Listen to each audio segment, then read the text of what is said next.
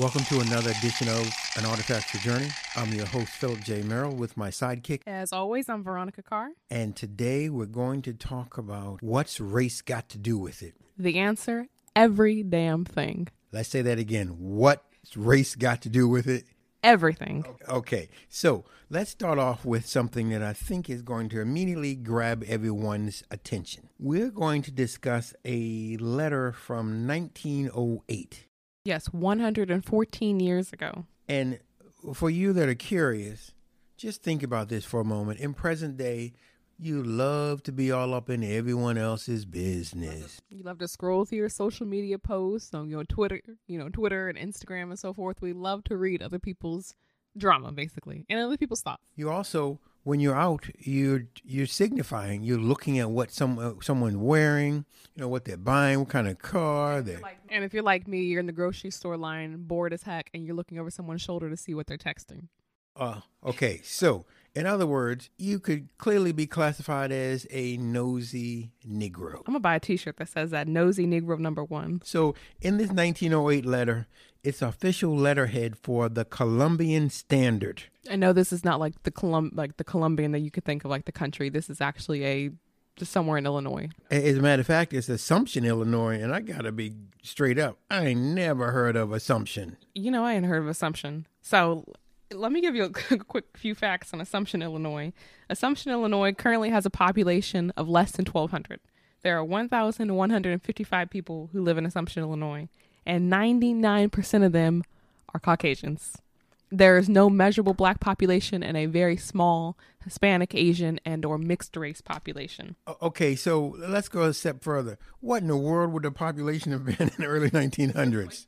like two black people. Two, two, two that were passing through quickly? Very quickly. Okay, so um, let's just get to the nitty gritty. On the left hand side of this rare letter, it states official organ of the Columbian Party. Platform.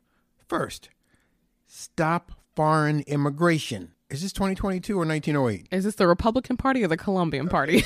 okay, right. No kidding. Straight up. Number two, ship the Negroes out of the United States. And number three, every other good thing for our people and country. And so, if we didn't know any better, we would think that this is 2022 because it seems like so many cough cough Republican politicians run on the same platform. Well, and the old adage is the more things change, the more they stay the same. Okay, so let's reiterate 1908, not 2022. Right. They're talking about foreign immigrants. They're talking about shipping Negroes out of the United States. They didn't care where, just anywhere. And anything that they believed was good for the country, which obviously didn't include Negroes. And then it says, write for a sample copy. Well, I would love to have a sample copy to see what in the world uh, with racist, racist ideologies were being uh, put to pen in this uh, newspaper. And interestingly enough, it's published by a Dr. J.E. Harper of Assumption, Illinois. Which is very difficult to find anything on Dr. J.E. Harper. So, interestingly enough, in, in trying to do some research on Assumption, Illinois, I couldn't come across a whole lot of. I found a modern day Wikipedia page that breaks down, you know, the normal stuff, demographics and statistics and census from 18, I think, 10 onwards. But in trying to build a case around what Assumption, Illinois would have been like in 1908, we got to look at the concept of sundown towns. What kind of towns? Sundown towns. Sundown towns basically translate to towns that, as a person of African descent or non white person, you'd not want to be in these towns past sundown or really in the daytime at all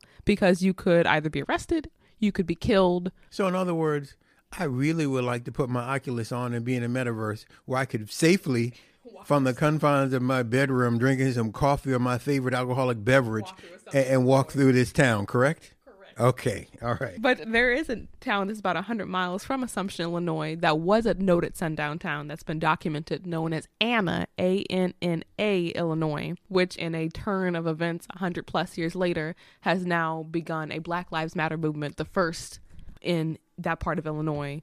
Because of unfortunately the tragic murder of George George Floyd, they've decided that they needed to reevaluate what Anna has stood for in the past and what it's going to stand for in the future. And what does Anna stand for? Anna stands for Ain't No Negro Around. And literally, if you look at the ge- geography, demographics, and census, there really weren't no Negroes around. So then that falls right into line with what uh, Dr. J.E. Harper was putting down in 1908 as the editor and publisher of the Columbian Standard. Right. He wasn't mincing words. He was clear, cut to the point. And look what we can learn from just one historic letter that was acquired many years ago at an online auction. There is so much research that can be done to interpret and to contextualize and to make a historic primary source document resonate with material uh, and activities going on in present day. And interestingly enough, this letter was actually written the same month and year as a documented race riot in Springfield, Illinois, about 40 miles away. Between August 14th and August 16th, 1908, a mob of 5,000 white Americans and European immigrants attacked African Americans in the town of Springfield, Illinois, after two of them were um, allegedly charged with the murder and rape of a white woman. So, you know, unfortunately, same old story when it comes to race riots is that someone is falsely accused of rape and then a riot kicks off and displaces black residents in a town that has a multi generational effect. So this wasn't in Assumption, Illinois per se, but it was close enough to Assumption, Illinois, where you can kind of imagine that the effects and how Assumption was probably the same way, which explains why it has a 99% white population. Okay, so let me get this straight. This Springfield race riot, which I am familiar with, occurred 40 miles from 40 miles from Assumption, Illinois, same year, same month. And so Dr. J. Harper very well could have been very much in favor of this race riot. And who knows if there are any issues of the Columbian Standard that endorsed these white citizens and European immigrants attacking these um, black citizens. Boy, would we like to be on an artifactual journey and, and find a copy of this Columbian Standard. And who, who knows when it was established, how long it lasted, um, how much it cost, and where, if any, um, surviving copies are. You know, could they be in someone's closet? Yeah, or, or could it be in a, a non digitized repository somewhere, just waiting for some researcher to uncover. So let me go to another point. What what geographically is also near uh, Assumption besides this uh, Springfield, Illinois? Well, in, ter- in terms of towns that we know in Illinois, I think Peoria is about 100 miles. Oh, I've heard of that. Bingo, bingo. So, yeah, 100 miles away is Peoria, Illinois. And for, unfortunately, because um, I'm geographically challenged. Can we just talk about some other ways as well, or we're going to just stick to that one? Okay, all right. We're going to ignore that comment. So, in trying to do research on towns that were nearby, I wasn't too familiar with a whole lot of towns that are nearby. So, Peoria and Springfield were the two that are actually close enough to Assumption. And it is a small, a very small town, and there were smaller towns around it. So, if anyone happens to go to Assumption, Illinois, well, let us know. So, to wrap this up, how exciting is it to you to dig into the past, go down a rabbit hole, or do a deep dive, or have a lightning session with regard to trying to get your arms around something that was uh, published 114 years ago. I don't know if exciting is a word. Well, actually, I'm not gonna lie, it is exciting, and it's also it's painful. It's um complex. On one level, it's an interesting letter to kind of dissect just from the masthead alone. I mean, we didn't even get a chance to even actually look at the, what the letter says. It could be very boring for all we know. Well, well and, and, we can't even talk about the letter because right. we're stuck with, with the, the masthead just so, knocked us off our chairs. Like we said, the more things change, the more they say the same. You know, you could literally take those exact same words and transplant them in 2020, you know, 2020 and 2021 and 2022, and it's almost like you're you really haven't come forward 114 years. You're still stuck in Assumption, Illinois, in August 1908. Now, let me ask you this. Do you think in present day, if we were able to track down any Harper descendant, A, that they would reply to us, and B, would they be shocked or would they just, you know, say that that was our great great grandfather? You know, that's a good question. and that kind of reminds me of like, you know, the various um, descendants you've researched of African Americans largely, who sometimes are not aware that their grandfather or great grandfather or great grandparents held these opinions or views or did A, B, and C, or there's the flip side of the coin where they say, well, he was a product of his time and he was a good person and, you know, he was a stalwart citizen in the community. And they, they, it's almost like a defense, but at the same time, it's like, okay, well, he, he was who he was. So in, in present day, we use a term called it is what it is. Right, it is what it is. So on the one hand, uh, J.E. Harper very well could have been a product of his time. Uh, you know, in, in a largely white town, this could have been just the way that everyone thought and how they accepted the way they viewed race and immigration and so forth. It wouldn't have been really interesting if J.E. Harper, MD, had employed a person of African descent as a servant? That's always a thing that, and unfortunately, at the same time, we really can't be surprised right. because just because these people had black servants, had black workers, may have interacted with black people, it doesn't unfortunately excuse and or even remove their racist attitudes. It probably even heightened it because they may have interacted with a person that they of African descent that they despise, and it allowed them to kind of um magnify their racism. So uh, let me just repeat it for the people that are coming in late to this. We're looking at a 1908 letter from the Columbian Standard that was published by J.E. Harper, M.D. He was also the editor.